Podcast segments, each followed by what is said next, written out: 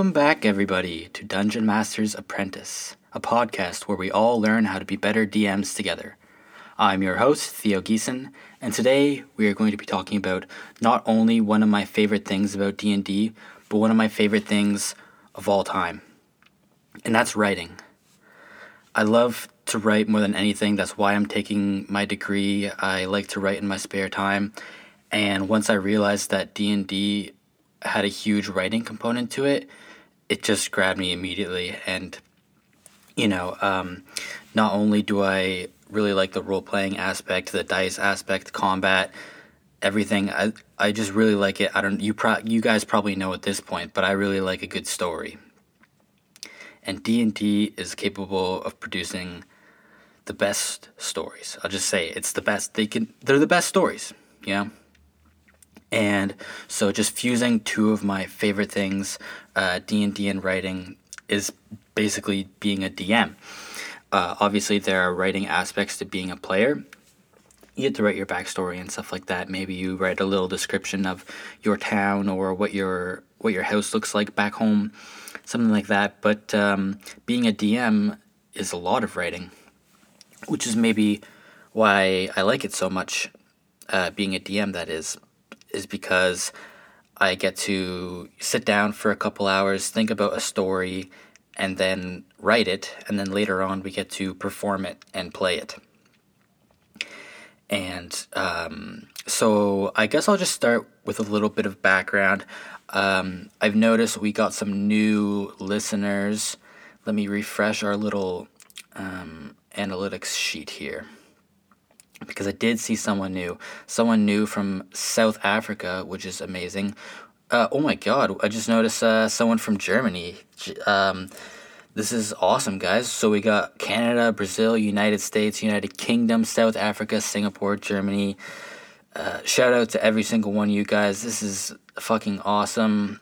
Um, I really never expected to even get this far. It says we have 91 plays now. I um, like you know that's says we got five today is way more than I expected. You know that people will just like pick it up and stuff. I know one of them is Dave. Um, shout out Dave. Um, but yeah, the fact that uh, people are just like listening all the time uh, is awesome. You know, um, uh, for those who are just tuning in recently, I really only started this podcast because I was really I listened to a lot of podcasts and I always was interested in making one and d&d is just something that i knew a lot about and i thought that i could talk about for you know an hour at a time or something like that. So you know i started this podcast maybe a month ago. I'll have to take a look uh, maybe like approaching approaching a month uh, here. But uh, yeah i just started it for fun. Um, just uh, started with no intro music as you can probably tell as you listen to those earlier episodes um, today, actually, I set up all my stuff in my closet. Um, I'm sitting on the floor with my legs crossed, microphones up on a Busch Ice beer box, the 15 pack, 2675 down at the NSLC. Got one actually in hand here, enjoying a beverage uh, while we record. Put one of my blankets up on the wall, got the laptop set up, got the lamp going, computers plugged in. We, I could sit here for a couple hours and just ramble on. Hopefully, my neighbors aren't uh, listening in thinking that I'm a fucking nerd, but it doesn't uh, fucking matter. Anyways, uh, I just want to shout out all the new listeners here. Uh, you guys um, really inspire me um, just uh, thinking that there's people out there who actually maybe give a shit. Maybe you guys are listening to this just laughing your asses off about how silly I sound. Um, but I'm having a good time. Um, and again, anyone wants to give me an email, it's dungeonmasterpod at gmail.com.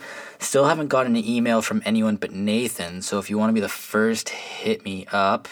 Maybe even if John or, or Dave wants to get in on that email action, uh, send one in. Send one into the Gmail. But I think we've I think I've gone on too much. I think I've gone off topic here we're going to bring it back to writing.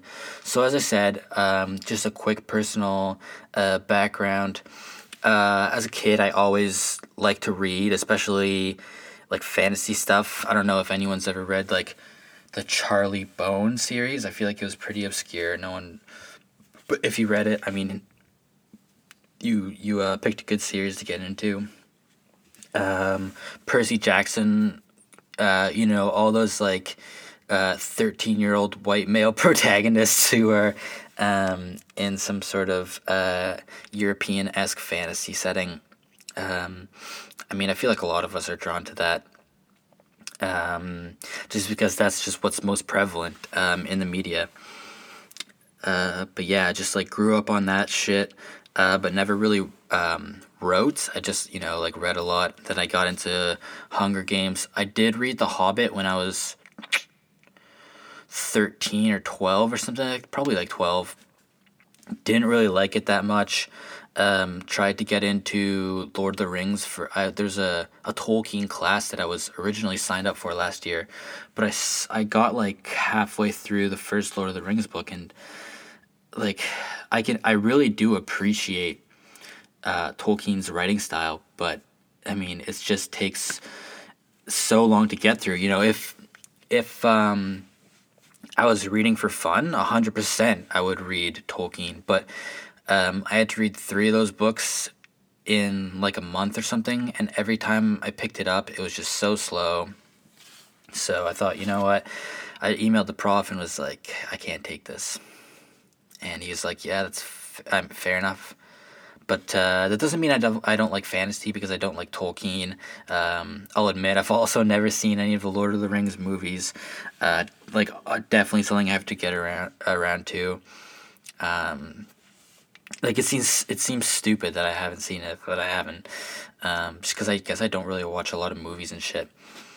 Um, but anyways, um, never really wrote outside of school until in grade 11 in high school i took a writer's crafting class it was like a grade 12 class but um, uh, they said it was fine that i took it um, there was it was a class of like seven people maybe and like half of the time there would be three of us so we got a lot of one-on-one time with the prof- uh, with not the professor with the teacher uh, which was great and sort of uh, got me hooked on like that small classroom environment and which is you know part of the reason why I came to Acadia was because I liked that class so much. Um, Acadia being a really small school, um, most of my classes have like three other people in them, which isn't insane. Um, but yeah, really liked that class. Um, really liked the professor. I got to read a lot of interesting things. Uh, I read uh, Catcher in the Rye for the first time in that class and really liked that writing style, that stream of consciousness. And I mean, I get stream of consciousness is like kind of applicable to D&D because they're both sort of like an improvisation type thing. Because I mean stream of consciousness you're just writing whatever is coming to your head and you're not really thinking about what you're saying. Um, I wrote a stream of consciousness consciousness piece for that class. It was a couple thousand words maybe like four or five thousand words or something like that. I'll have to I found it one day um, while I was cleaning out my desk when I was moving and and gave some of it a read. Um, I didn't read all of it because it was kind of like whenever you look back on your own writing, you feel a little bit like embarrassed sometimes. But all other times you like read a sentence or something, and you're like, and I'll be like, damn, that was actually like a, a pretty decent sentence. Like, good job, like fifteen year old me or whatever. Um, but uh, really, really liked that class. That was in grade eleven, and then grade twelve rolled around. I was a lot more engaged in my English class that year, and then we were also started like me and my buddy Andrew started touring around different universities trying to figure out where we wanted to go. And like the first question they ask you when you go up to one of those booths is like, "What do you want to take?" And I I honestly hadn't thought about it until I got to that point where the first dude asked me, "What do you want to take?" And I was just like, uh, "English." I don't know. And he's like, "Okay, well, we don't really have a lot. I don't really know a whole lot about our English program, but here's our pamphlet." And then I went about to 20 more booths of that. Um, event like I didn't none of the Ontario universities really hooked me. I went to this East Coast uh, university fair that was in London, uh, London, Ontario, and uh, you know, same story everywhere I went. And then I passed by the Acadia booth on my way out, and my mom was like, "We should just, you know, stop in here." I had never even heard of Acadia, so I was like, "Whatever." Like, I, part of me felt kind of defeated because I had no idea what school I was going to go to, but part of me was just like, "Fuck it." So we went over to the booth, and dude asked me what I wanted to take, and I was like, "English," and he was like, "No," and like his eyes lit up, and he was like, "No way!" Like, I took English, I did honors, I like never gets to talk to with anyone who like wants to take English, and we ended up talking for like half an hour. Uh, he like told me all about the school. He just we went through like the whole pamphlet. He told me about all these scholarships and stuff. Um, he, he I like the small classroom environment. That was like one of their huge things that they were offering. And so instantly, I just walked out of that building knowing I was gonna take English at Acadia, and then ever since then, um, I just got more and more into writing, not even just for class. I mean, I've had to do a lot of essay and essays and shit for class. Um, but I started I journaled for like a year straight, like every at least every single night I would like at least try to write a page. Um, I started writing a little bit of poetry in my third year. and then I got a chance to write for like Acadia's uh, soccer and basketball sports, and unfortunately this year I don't think we're gonna have either of those, so I don't I don't get to continue that, which was a lot of fun. Uh, but I did get the opportunity to write for a local newspaper around here, which was a lot of fun. And then I did my honors thesis in second person narration, uh, and I chose that topic before uh, being introduced to and falling in love with Dungeons and Dragons, which is um, you know kind of it's a, a kind of a coincidence, but kind of not because I mean if I already like second person narration, and then there's this game where you get to write in second person narration, obviously that was right up my alley, uh, and I found it right while I was in my thesis. So um, yeah, it just seemed like. Uh, the perfect pairing, the match made in heaven, as it were. But uh, enough about me. Um, let's get into what it or like what why you why do you guys why are you listening to the episode? Because uh, you want some tips and tricks. I, th- I assume. I mean that's what the description of the podcast says. But uh, that's what i'm going to tell you regardless of why you're listening uh, but first, I'm just going to take a sip of this beer.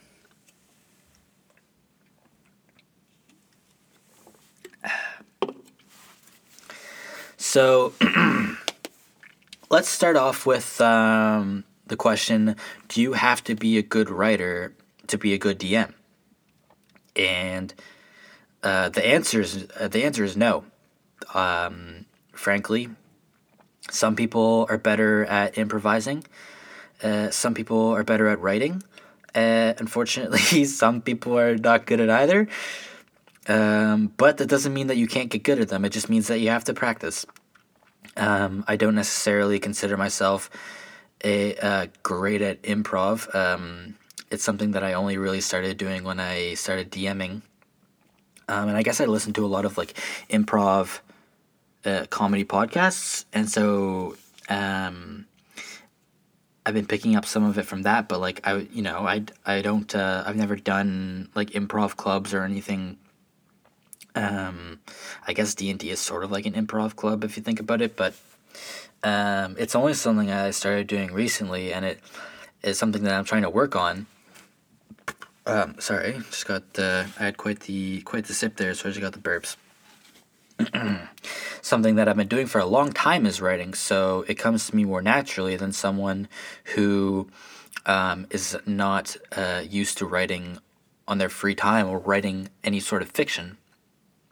So if you're coming at it from that angle, uh, it's just going to take you some practice because you haven't uh, you haven't done it uh, maybe in a long time. So um, it's uh, you don't have to be a good writer um, it certainly uh, does help, I'm not going to lie, um, because a lot of it is description And the best way to describe something, I think I've talked about this maybe on the last episode, is that if you're improvising, it's harder for you to paint a clear picture uh, than when you have all the details laying out in front of you and you just get to recite something that you spent uh, time writing earlier. so um, it certainly does help. Um, but the only way I I say this every episode, but the only way you're gonna get good at it is is by practice. So um, for your next session, maybe try to uh, start with a paragraph or two um, describing, setting the scene, as it were. You know, just uh, telling your players where we're gonna pick up off, uh, where we're gonna pick up from. Yeah, where we're gonna pick up from. Um, and then, uh, so write a couple paragraphs like that, uh, describing what the scene is like, how everyone's feeling. You know, um, maybe describe what a couple of the NPCs that uh, go in the party or in the room are doing. Uh, sometimes, you know, we have this um, monkey, this awakened monkey that goes around with uh, Nathan and Dave so I usually like to describe what he's doing at the start of the session to kind of just set the tone for what's happening. So you know he uh, he holds this two-handed greatsword, and if he's like dragging it, he's like dragging it through the dirt or whatever. Mood's probably not very good. But if he's like um, swinging it around, like pretending he's battling people, uh, like f- flipping it up in the air and doing like um, jumping kicks and like like whoo whoo whoo whoo you know, like stuff like that. Like uh, uh, we pick it up in a in a good place. Uh, you know, like that. That's just one example. Uh, we also have the little halfling uh, Bernard, who I'll usually have him like horsing around with him, and then uh, Gwen will, you know, break it up, but in like you know a maternal kind of like motherly way of like cut that out, guys. Um, but you know, like setting the scene like that writing a little bit of like a paragraph of what is going on, um, and then ha- and then hand it over to your players and let them have the floor for a while because um, after after you do your little spiel, it's time for you to shut up and let the players uh, do the story talking. Um, but uh, the benefits of uh, practicing your writing is that you're going to be able to paint better mental images for your players. Um, you're going to be able to use these pre-written uh, paragraphs to build up suspense. Um, you're going to be benefiting the flashbacks that you're doing. and I'm going to read one of the flashbacks, the one that I talked about, I think, on the last episode, the one uh, describing Gwen's little um, last encounter with her parents, um, because I wanted to a lot of the ooh there's a spider in the closet here. Uh, i'm just gonna let him i'm just gonna let him walk around. Hopefully uh, he doesn't bite me. Just gonna take another sip. Honestly we're getting low on this can. I might have to take a break in, in 10 minutes and get a re- and get another one.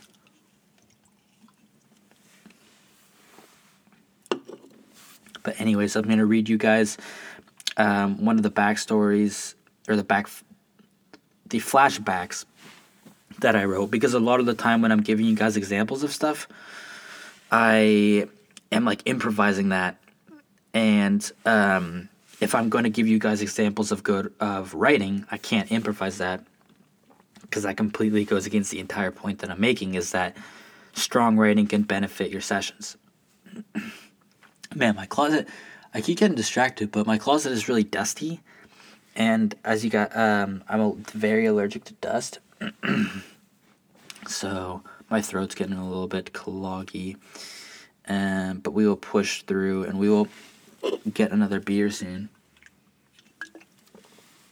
But anyways, I'm gonna give you guys example um, of some. I mean, successful writing. I think at least I was moved by the scene when I first performed it, and whenever I go back and read it, it, it, it does bring up certain emotions.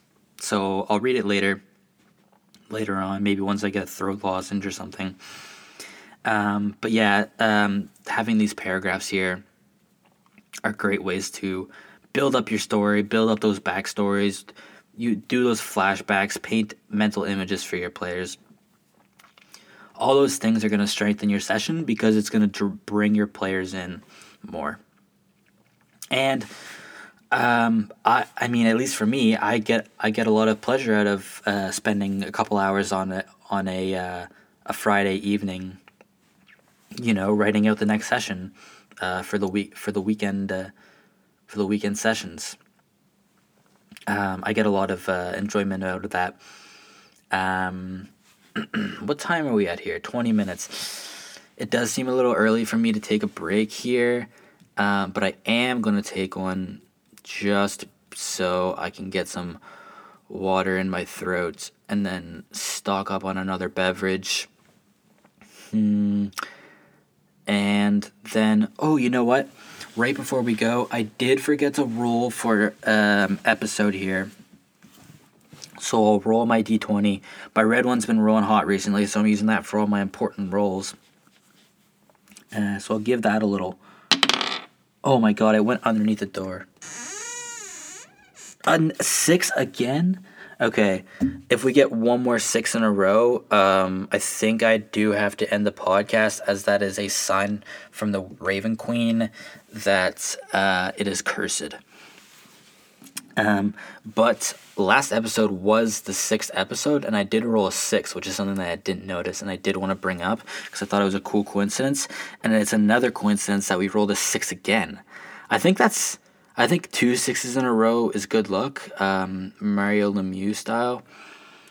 Uh, but uh, I don't know if we do get if we do get one more. Um, I will have to send uh, this um, these episodes into uh, ghost hunters or ghost trackers and uh, maybe try to get them to come out here because I don't know what the fuck's going on. But anyways, um, honestly, my third's feeling better. I talked I talked all the way through it. I rambled all the way through, so let's just keep pressing on. I can get a, I can get another drink later. Um, so as I said earlier, uh, D and D writing is uh, in second person for the most part where you're saying, okay, you guys walk into the bar and you see that the tables are mostly empty. Uh, you notice that the bartender is not currently there. He's working at, uh, in the back, um, cooking up some food, while you see that there is a couple people chatting in the corner of the room uh, by the fireplace. Um, so all that is you, you. Uh, that's that's uh, essentially what second person is, um, and we don't read a lot of second person narration. Uh, so when we are all, ooh, I just dropped my, just dropped my D twenty. When we're all of a sudden asked to write in second person narration for D and D, and we've never really been exposed to it, other than like choose your own adventure style uh, books it's uh, it can be difficult because it's not what we're used to reading, and it's not what we're used to writing. Um, but uh, there's a reason. There's a reason that we do write in second person, and that's because second person narration. Not sure if I've touched. I'm not sure if I've really delved into the second person narration on the podcast before, but I might go into a little. We might be going a little bit long today if I really delve into what second person narration is. And uh, if you don't really care, you can skip. You can hit the skip button a couple times. But uh, basically, what I describe in my thesis is that second person narration extends an invitation to whoever is reading or engaging with um, in this in this instance with this text they are extending this invitation for them to insert themselves as the recipient of like um, being like an addressee. So like there's an addresser. it's not. Sorry, burps again. If um, so the DM is like the addresser, the person who is addressing or um, talking to uh, the player. And while the player, let's say uh, John, for example, let's say I'm talking to John and I'm telling him the scene about walking into the bar and the bartender's uh, busy. I'm talking to John, but I'm not saying what John is doing. Obviously, we all know that John isn't actually at the bar. uh, but he is inserting himself in the position of this. Uh, he's becoming the addressee, and he's accepting this invitation to insert himself um, in the position of a narrative. Um, I can't think of the word. It's if I if I pulled up my thesis, I'm sure I could. I'm sure I could uh, rattle off what the thesis of the thesis is, what my thesis statement was. Um, and I won't. I probably should have if I knew I was going to do this this dive. But essentially, um, you're taking that invitation and you're uh, pretending that you are that person, which is exactly kind of what role play is. And when you're reading a novel, um, uh, the one I read was called Bright Lights, Big City. And, uh, uh, one of my favorite novels, if if not my favorite. Uh, Bright Lights, Big City. Um, ooh, oh, that's that is sort of like while you're reading it, you can uh, not role play, but in your mind, you're you're sort of acting out as if maybe you were this person. So while he goes through the whole story, he does he does take you to a couple bars and he describes how you're dancing with this one woman. And then she uh, asks you if you want any um, cocaine. And so she says you go you accept and go into the bathroom. You do a couple lines and all of a sudden she's nowhere to be seen and you're looking around and you're trying to look for her and then someone kicks you out of the ladies bathroom so like while you are not the you yourself are not the character in the novel but what you're being asked to do is pretend that you are so that's basically what second person narration outside of D&D tries at least tries to accomplish. And uh, when you do apply that to a role playing game like Dungeons and Dragons, that's where that invitation uh, or the acceptance of that invitation becomes so fulfilling because all of you kind of are. Like in in the novel example there's no way that it's actually you right? Uh, it takes place in new york uh, most of us i don't i think we do have a listener in new york but for the rest of us i don't think i don't think we live there. Uh, maybe it's not new york. You know what? I'm gonna check this out. United states texas and washington. Uh, so not new york. Shout out texas and washington though. Let's give a little refresh here. I doubt anything has happened. 91 still. That's cool. I didn't expect anything. Anyways, when you're playing D&D, you sort of are uh, the person who is being uh, talked about, you know, because you get to make the decisions. Um, you have uh, pretty much complete agency over uh, whatever happens to this character. So, unlike in the novel where this character goes down this path that the author has already written, you are completely and not like a choose your own adventure where you'd be giving specific paths and you choose A, B, or C. You are telling the story with your role play and with your rolling, and um, so that's why second person narration is so um, effective. Not only in any sort of literature, I think that we should. Um, I think that we should uh, normalize reading second person uh, narration uh, in like the fictional uh, style but it's effective in a game like D&D or any other uh, role-playing uh, game either like live action or uh, other tabletop games uh, but that's why second person narration is so important because you're being given an invitation and you get to choose whether you accept it or not but when you do now all of a sudden you are part of the story um, so, how do you get better at this kind of writing? Uh, because, as I said, we don't read we don't read second person narration a lot. Uh, but I mean, the, uh, so many people say that the best way to the best way to get better at writing is by reading, uh, because that's how you see how it's been you know properly done. And by that same logic, how do you get better at writing for D&D, you read slash listen to writing for D&D. Which is why I think that um, listening to uh, shows like NADDPOD or like uh, Critical Role, um, Dungeons and Daddies is another one. Listening to shows like that is uh, uh, Dimension 20, another example. Uh, all uh, listening to those is so important because uh, these are essentially the professionals and they show you how it's done. Same with watching like uh, a game of hockey or like a game of uh, soccer. If you're watching the professionals, you can l- you can learn so much about how the game is played. Basketball is a good example too.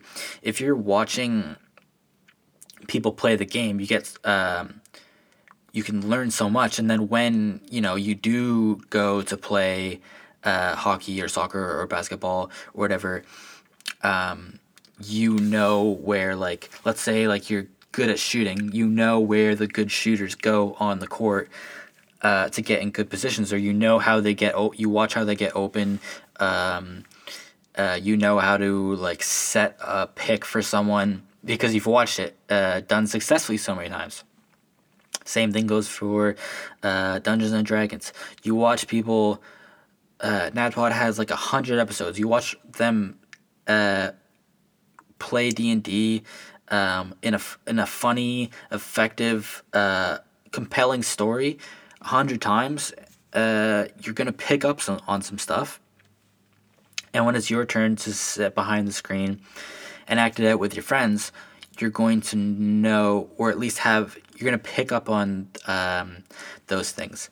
And so um, uh, I listen to basically uh, the better version of this podcast by Brennan Lee Mulligan called Adventuring Academy. It's basically this, but he has guests on every time who actually know stuff about not that I didn't mean that as like Dave doesn't know stuff about D and D, but like the guests that he have on are like people who've been playing it for like years and years and years, and they've usually been playing it at like the professional level. Like uh, like the people, uh, me, I'm an amateur. Um, most of the people that we're ever gonna have on this podcast are gonna be amateurs so I mean, uh, you're like, I mean, I hope I'm teaching people something, but I mean, um, you're gonna learn a lot more from listening to someone else. Quite frankly, uh, don't actually shit. I'm not gonna say that. You can learn a whole mu- a whole fuck ton from listening to this podcast. You will become the biggest brain at your table. fuck, my throat, maybe. That was instant karma. and my beer's empty. Ugh. Um, was there anything else that I wanted to get through before we actually take a break? Um, so yeah, a good way to be a more effective DM is to watch or listen to other people DM. Um, people who are good at it and people who do it on the professional level. Um, that doesn't mean that the next time you that you go to DM you have to be up to that standard. Um, you just know, um, uh, you just know. Uh, it's like watching a good athlete. You know that's how it's done. Uh, uh, let's see. I got some other talking points here. I got some questions that we're gonna hit. What time are we at? Thirty three minutes. I do have a couple questions here, and then we are going to hit uh, who's that NPC later.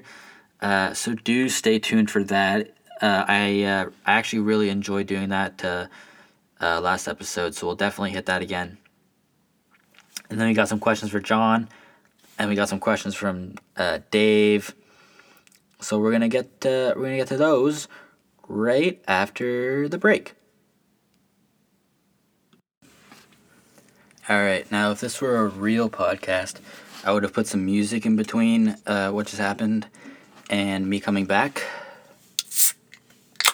But it's not a real podcast.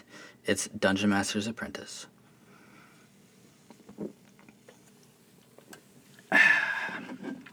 Anyways, let's move on to some more topics.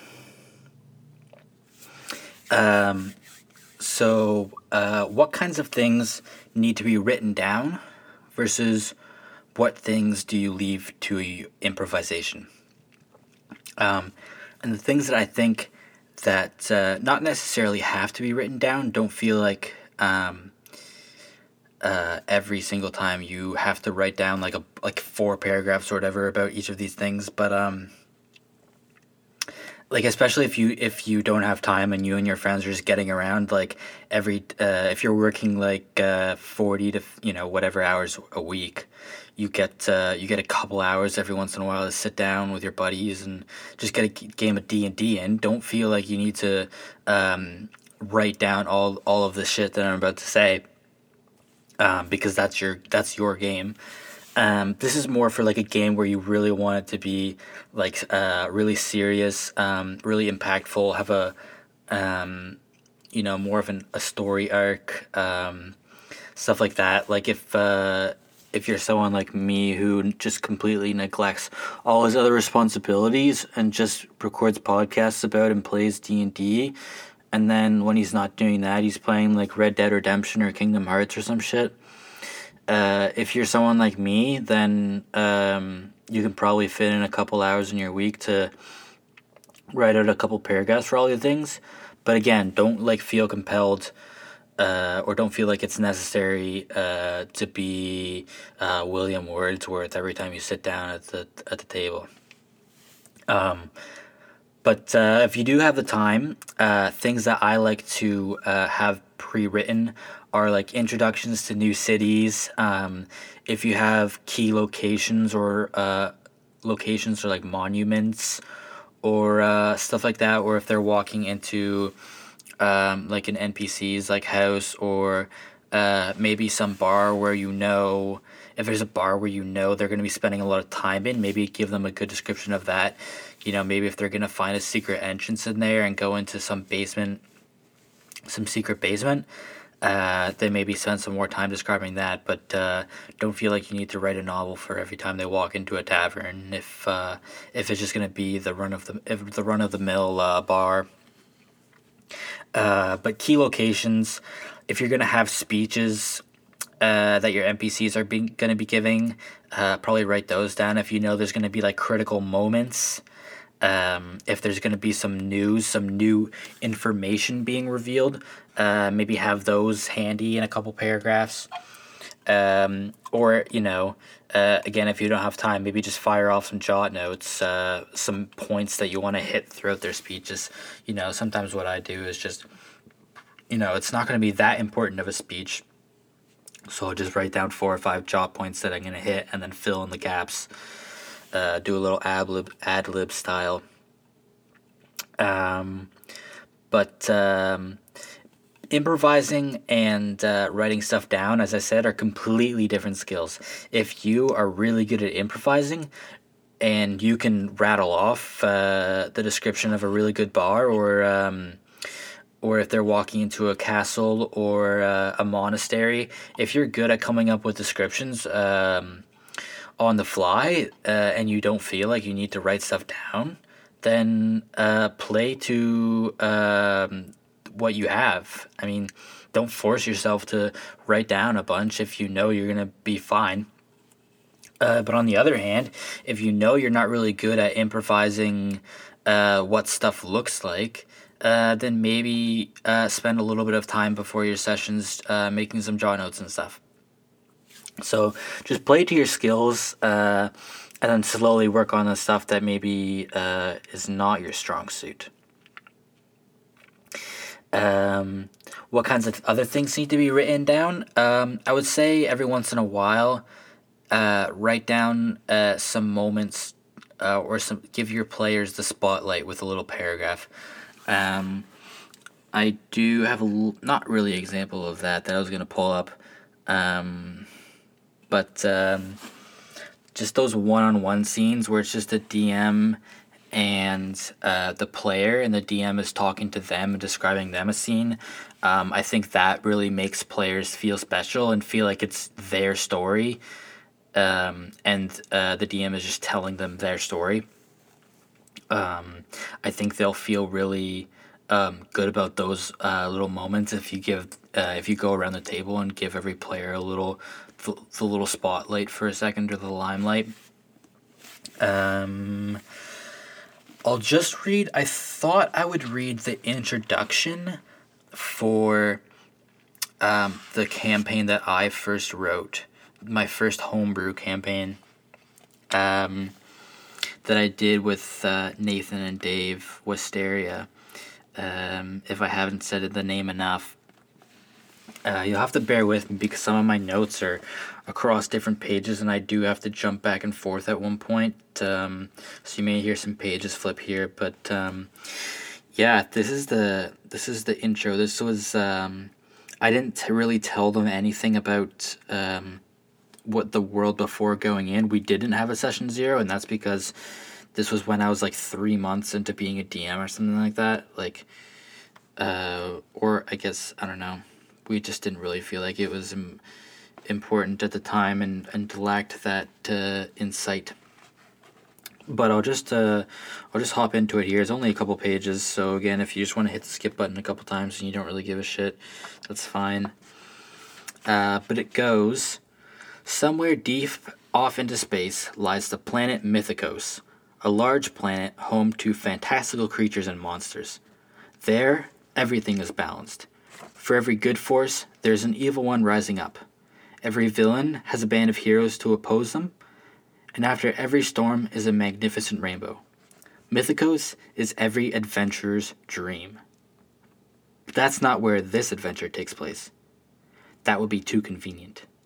No we find ourselves on a dwarf planet, no pun intended, that orbits in Mythikos' shadow. Often a dark and lonely world is Westeria, one home to the outcasts and rejects of Mythikos.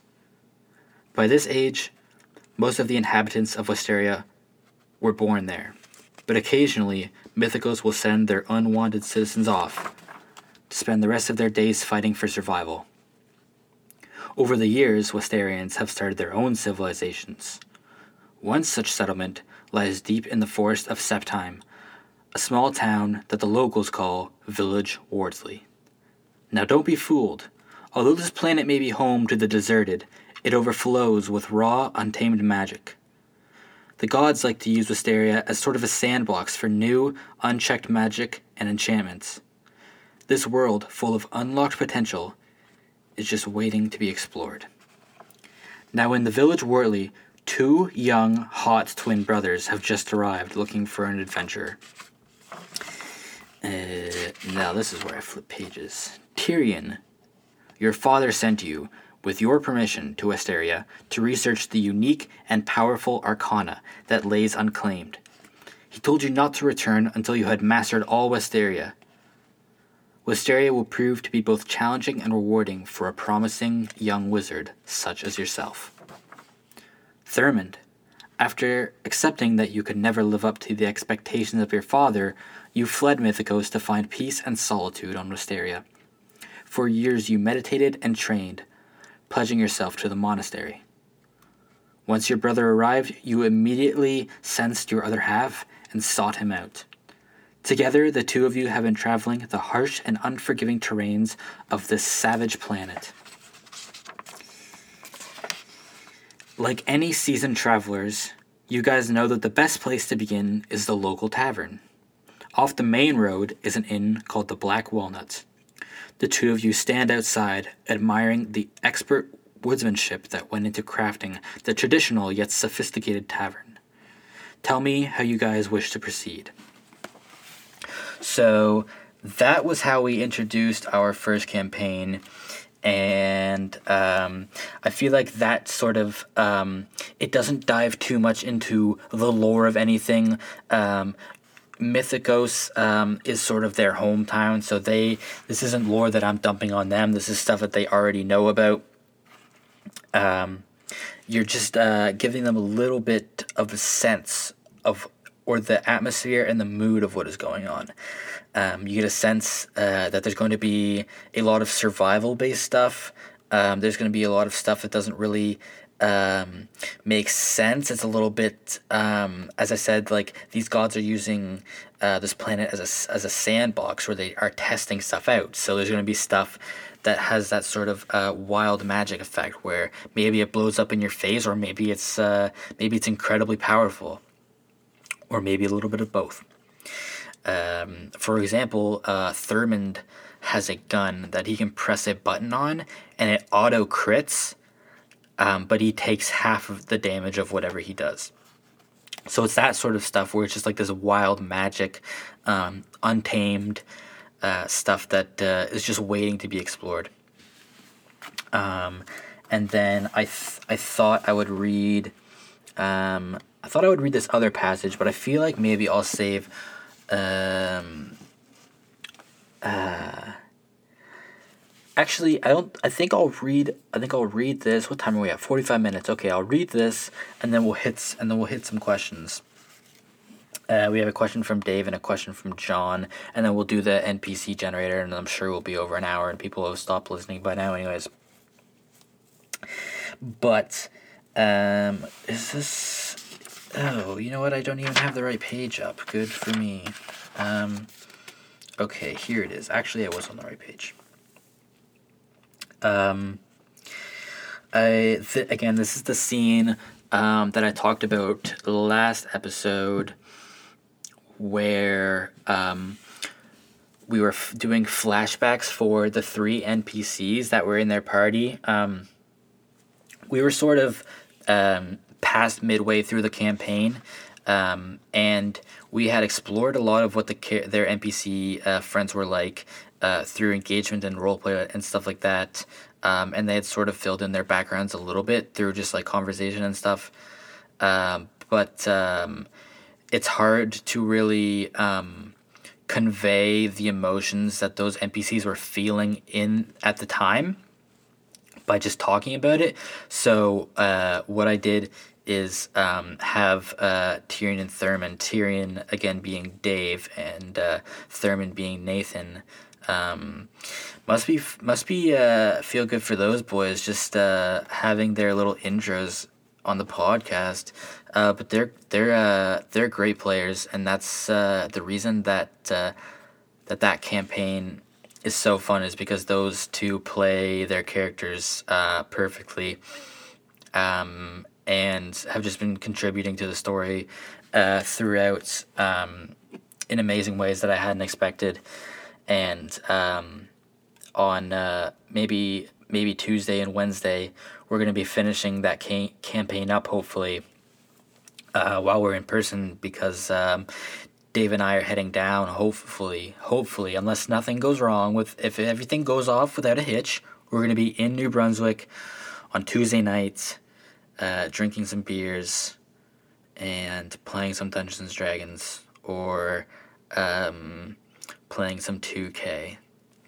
Um, I know, I, abs- I absolutely know that David Diem wants to get his ass kicked in a game of 2K in front of Nathan Wenzel as a witness. But again, I'm really looking forward to hanging out with those boys. Um, that campaign is also just like I at least I don't want to speak for them, um, but I feel like uh, playing in this camp this long term campaign with them has made us like so much closer as friends. Not only because we're just like talking all the time uh, about like the campaign and stuff, and then um, doing like these hour long like voice calls with each other but like just because of the nature of d&d you get to like really get a sense of what your friends are like in a good in a good way like it's not like um, it's, it's not bad at all. Like um, we were just um, i think i think i did say this with dave. I said it was like intimate and then dave was like ugh. And i was like no it's not no homo. Um, Uh, no, but uh, it is like an intimate thing that you do with your friends. Is like engaging in like uh, acting out uh, fantasy characters, doing stuff, and rolling dice, and uh, talking about these moments. And I'm sure like this scene that I'm about to read here is definitely something that is um, intimate. Um, so, um, anyways, but those guys, those guys have um, uh, become like you know like my two best friends pretty much ever since we started playing the campaign and there's like really no one that i talk to more than those guys and um, so i'm really looking forward to hanging out with them and um, and finishing up that campaign i think that's also going to be um, um I'm not sure if I'm prepared to finish that campaign because again, I uh, I filled up basically this whole like journal that I have in front of me full of notes. Like I was flipping through it today looking for uh, the stuff that I had written out. Um, trying to think, pick out which um, which passages I wanted to read on the podcast because there's um, there was a couple that I was considering, but like once I was going back and reading everything that happened, it just like really brought me back to like these different points in time where like we were all you know on the zoom chat um, having a couple of drinks like laughing. John was probably well i guess uh, john was in this campaign a couple times um, but like whenever we play with like whenever we play it's just like a memorable time. You know like uh, john and i would always hang out uh, at my house and play d&d and then like nathan dave and i uh, playing uh, this this uh, long term. Uh, it's not even long term. It's been like half a year, but like this campaign. So ending it is gonna be ending is gonna be a lot of fun, and I'm not sure what's gonna happen. Uh, but uh, it's gonna be bittersweet, and I and I I hope it goes well. But anyways, I'm gonna read this moment uh, from that campaign that uh, that kind of stuck with me. Um, and this is um, right after they have just um, defeated uh, the king of the capital of Westeria. Um, they had base uh, Thurmond had basically just become the king. At this point, um, what one of their biggest threats had been eliminated, um, and so this was at the I think this was right at the start of a session is where I jump into this, and I'll just go, and I'll just start reading right here. It reads That night, you begin to trance in Mithina's heavenly plane, where you feel safe enough to rest. As with every trance, you vicariously live through the lives of your former bodies. While the elven body dies around 500 years old, your souls are immortal. This time, however, you are looking through the eyes of someone else. Your skin is a strange and familiar purple greenish hue that of the Githyanki. In this form, you stand beside a bed with two older Githyanki. One barely awake, the other unconscious. The awakened figure, a woman, wipes away one of your tears and smiles. It's okay, Gwen. Don't don't be scared. Your father and I knew this day would come, and it breaks my heart knowing you'll grow up alone. The woman winces in pain, but her attention is fixed on you. You are the smartest, kindest, and most talented person I know. Each and every day, you surprise and amaze me. Gwen, I couldn't be more proud of you. But you're going to have to be strong. Not just now, but when it's your turn, when you have to look in the eyes of the person that you love and tell them goodbye. She lets out a dry cough, and her grip on your hand tightens. It hurts, but right now, all that you feel is pain. Mommy, don't go, you say. Come back, I need you. But her grip loosens, and her hand becomes limp. Your vision is fogged by tears that uncontrollably fill your eyes. You crawl into the bed between your parents and sob. I don't want to be alone. I don't want to be alone. You feel exhausted, and as the vision fades, you transition into another. This time you're in a small apartment crammed with books, scrolls, and maps. You feel anxious, scared, isolated. You look around you look around your room. No one there. You sigh as you get up from the short desk and catch a glimpse of yourself in the mirror. A younger, more innocent Bernard stares back. Baggy eyes, a long, exhausted expression, a look of defeat. On your bedside table is the application for Arcadia. Your eyes glance towards the bottom, which reads Test fee, 250 gold. You let out another sigh and crawl into bed, holding your pillow, silently falling asleep. Again, the scene shifts, this time to a thick, dark jungle. You swing with ease and haste from branch to branch. In the distance, you hear shrieks, wails, cries for help that give you goosebumps. Cranky, the cave. You'll be safe there. You hear a voice from below on the forest floor. I'll meet you there. I need to go back and make sure the crystal is safe. You spot the ape running downhill when suddenly three of those hybrid half apes start chasing them down. You swing after her, leaping all the way down from the canopy, landing on one of the half apes, crushing them instantly. Rage fills your body as you violently, instinctually rip up all the attackers, but it's all for nothing. The female ape, with one last breath, says to you, Run. You hear from behind, more of these half apes are charging. Before you can say goodbye, you're running for your life through the jungle, tears streaming down your face. Then the vision fades. But once more, the scene shifts. This time, though, you are yourselves. You sit in a wanderer's paradise, one of your favorite bars, as Bernard giggles, and the bartender, Sale, makes a funny face. Cranky jumps up and down, clapping his hands, swinging his sword. A 32 year old Gwen smirks at the child's play going on in front of her. The five of you drink and laugh late into the night in front of a lousy fire, seeing who can drink the fastest, arm wrestle, and reliving your adventures.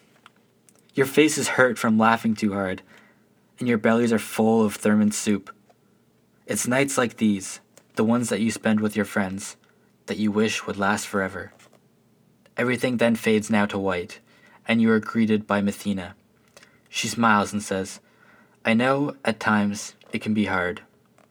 You may feel all alone, abandoned, unloved.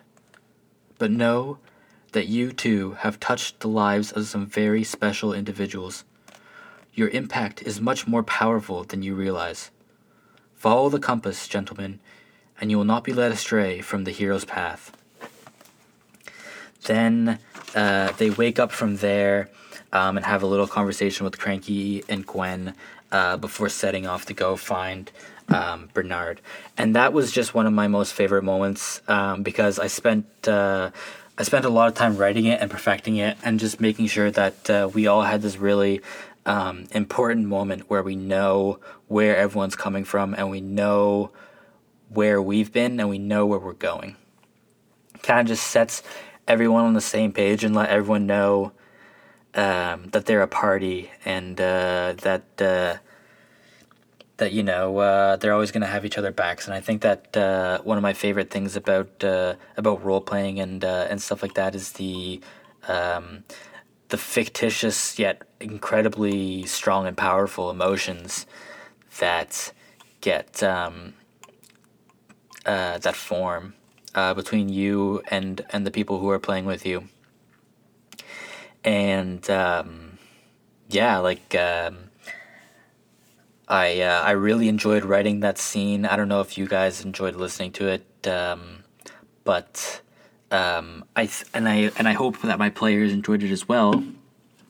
Um, but uh, but yeah, I know that that moment for me was uh, was one of my favorite D and D moments of all of all time and uh, uh, one of the reasons that I love being a DM is that um, I get to cr- uh, create these moments that I get to share with uh, that I get to share with uh, my closest friends, and and I get to share with with you guys. Um. Anyways, we'll move. I do notice that we are at an hour. I don't know how people feel about the long episodes. Um, I don't i guess we I'll, i won't get to the questions then just because of the time we're at and then i'll quickly i'll quickly hit the npc generator here um, because i want i'm ju- i'm curious i'm curious to see what the dice have to say about it this time so the rules again are roll a d4 a d6 a d8 and a d10 at the same time and again if anyone is interested in uh, seeing this sheet, uh, give me an email, dungeonmasterpod at gmail.com. Okay, we got our D4, our D6, our D8 and our D10. Hopefully we don't get the exact same combination. Hopefully we don't get Arthur running. Arthur running. Okay. Three is on the D4. A five on the D6. A six on the D8 and a seven on the D10. So we have a three. We have a male. Okay, we let me write this down. So uh, male. Good, good, uh, good. Now race. Oh, my favorite. Wait, what's the D6 tell you? Oh, the D6 isn't next. I'm an idiot. The D8 is next. The D8 tells me the race. Gnome. Oh, okay. We have a little gnome friend. I like it. I do like using gnomes in my campaign. D6 and D10 will provide a noticeable feature. This is what we struggled with last time, but I think I think I know I think I know what we're doing. Okay, beautiful slash ugly is what the D6 says, which is a five, and then the seven was clothing. Oh man, clothing was the same one as last time, was it not? Was it not? I think it was. So I'm gonna re- roll I'm gonna re-roll the D10. A five. Okay, beautiful or ugly, mouth slash lips slash laugh. Oh, I think we can do a couple of these. I think we can do a beautiful something and an ugly something. I think we should do, they have, well, we can't really do beautiful mouth, ugly lips, can we? Hmm.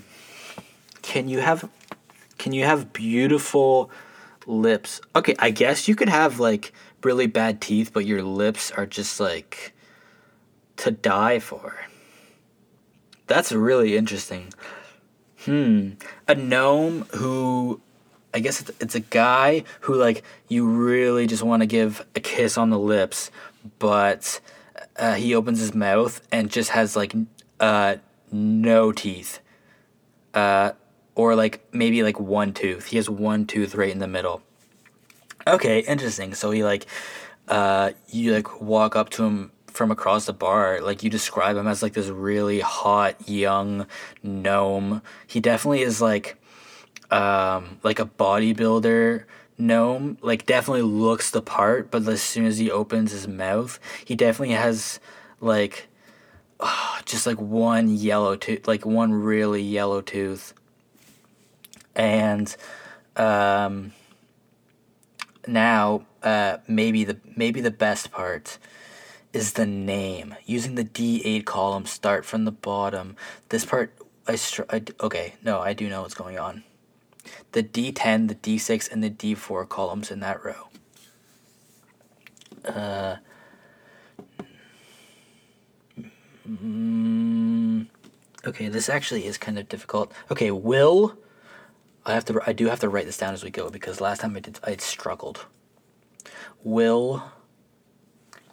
Um, next is the D six. Oh, there's. I guess. N- nothing. Will. Okay, the D six says I, I. There's no. There is no second syllable, so we'll move on to the third syllable, which is a D four. Uh, we rolled a three. Will. His name is Willard. Uh, that actually, I, I like that. He's uh, you see him off in the distance. Um, lips just look very kissable, and you walk over, and he sticks out his huge jacked hand. he's like, "How's it going? I'm Willard." And he's like, "Oh my god!" He has this yellow tooth that just dangles, almost looking like it's about to fall out, and uh, as he's speaking, it just flies off and lands in his beer. He continues to drink uh, and almost chokes on his tooth. Um, so I think he. We've been getting some good quirks. I don't think we need to work on the quirks. Uh, what else? What else did we uh, name? We got the name Willard. We got the race. We got the age. We got the voice. We got the quirk. We don't have the quest. Oh, what's a good quest for Willard? Um, what if Willard is also a bounty hunter? And um, oh, this is interesting. He's a bounty hunter who is um, searching down the party and plays it like really innocently with like his tooth and stuff. Usually he has like a full set of like teeth that he can put in, but he does this bit to seem innocent at the beginning. But he's actually a bounty hunter, and once he gets the party um, alone in his uh, little hut, he's gonna have a bunch of people surrounded and ready um, to burn the place down, and the party has to escape from this burning building with these beams collapsing on them.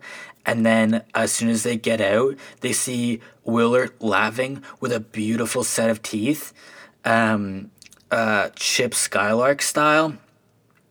And he has, um, he now has like, ha ha ha, you have fallen right into my trap, you fools. That kind of voice because he has all his teeth now and um, he just has like a gun that he like sprays at them like gangster style um, tries to just um, rip uh, your party to shreds. Um, i didn't mention that he was a bounty hunter who is also in a gang but he is as of right now. Um, i really like this uh, npc uh, willard the gnome. Uh, oh he didn't come up with his age. No he's young. He's young and hot. Um, a, the last two NPCs have been hot guys. Jeez. Um, hmm. Interesting. Anyways, um, I do think that Willard would be a great addition to your campaigns. Feel free to use him. Um, guys, I think that's where we're going to end the episode today. Thank you all for listening. Um, for the first time, maybe if this is your last time listening, uh, we do hate to see you go, but I completely understand. Um, thanks to my friends. Uh, actually, no. You know what? I've thanked everyone enough. Um, go fuck yourself if you're not listening. I don't know. That wasn't a very good outro, but we'll. You know what? I'll chug the rest of this beer for the outro.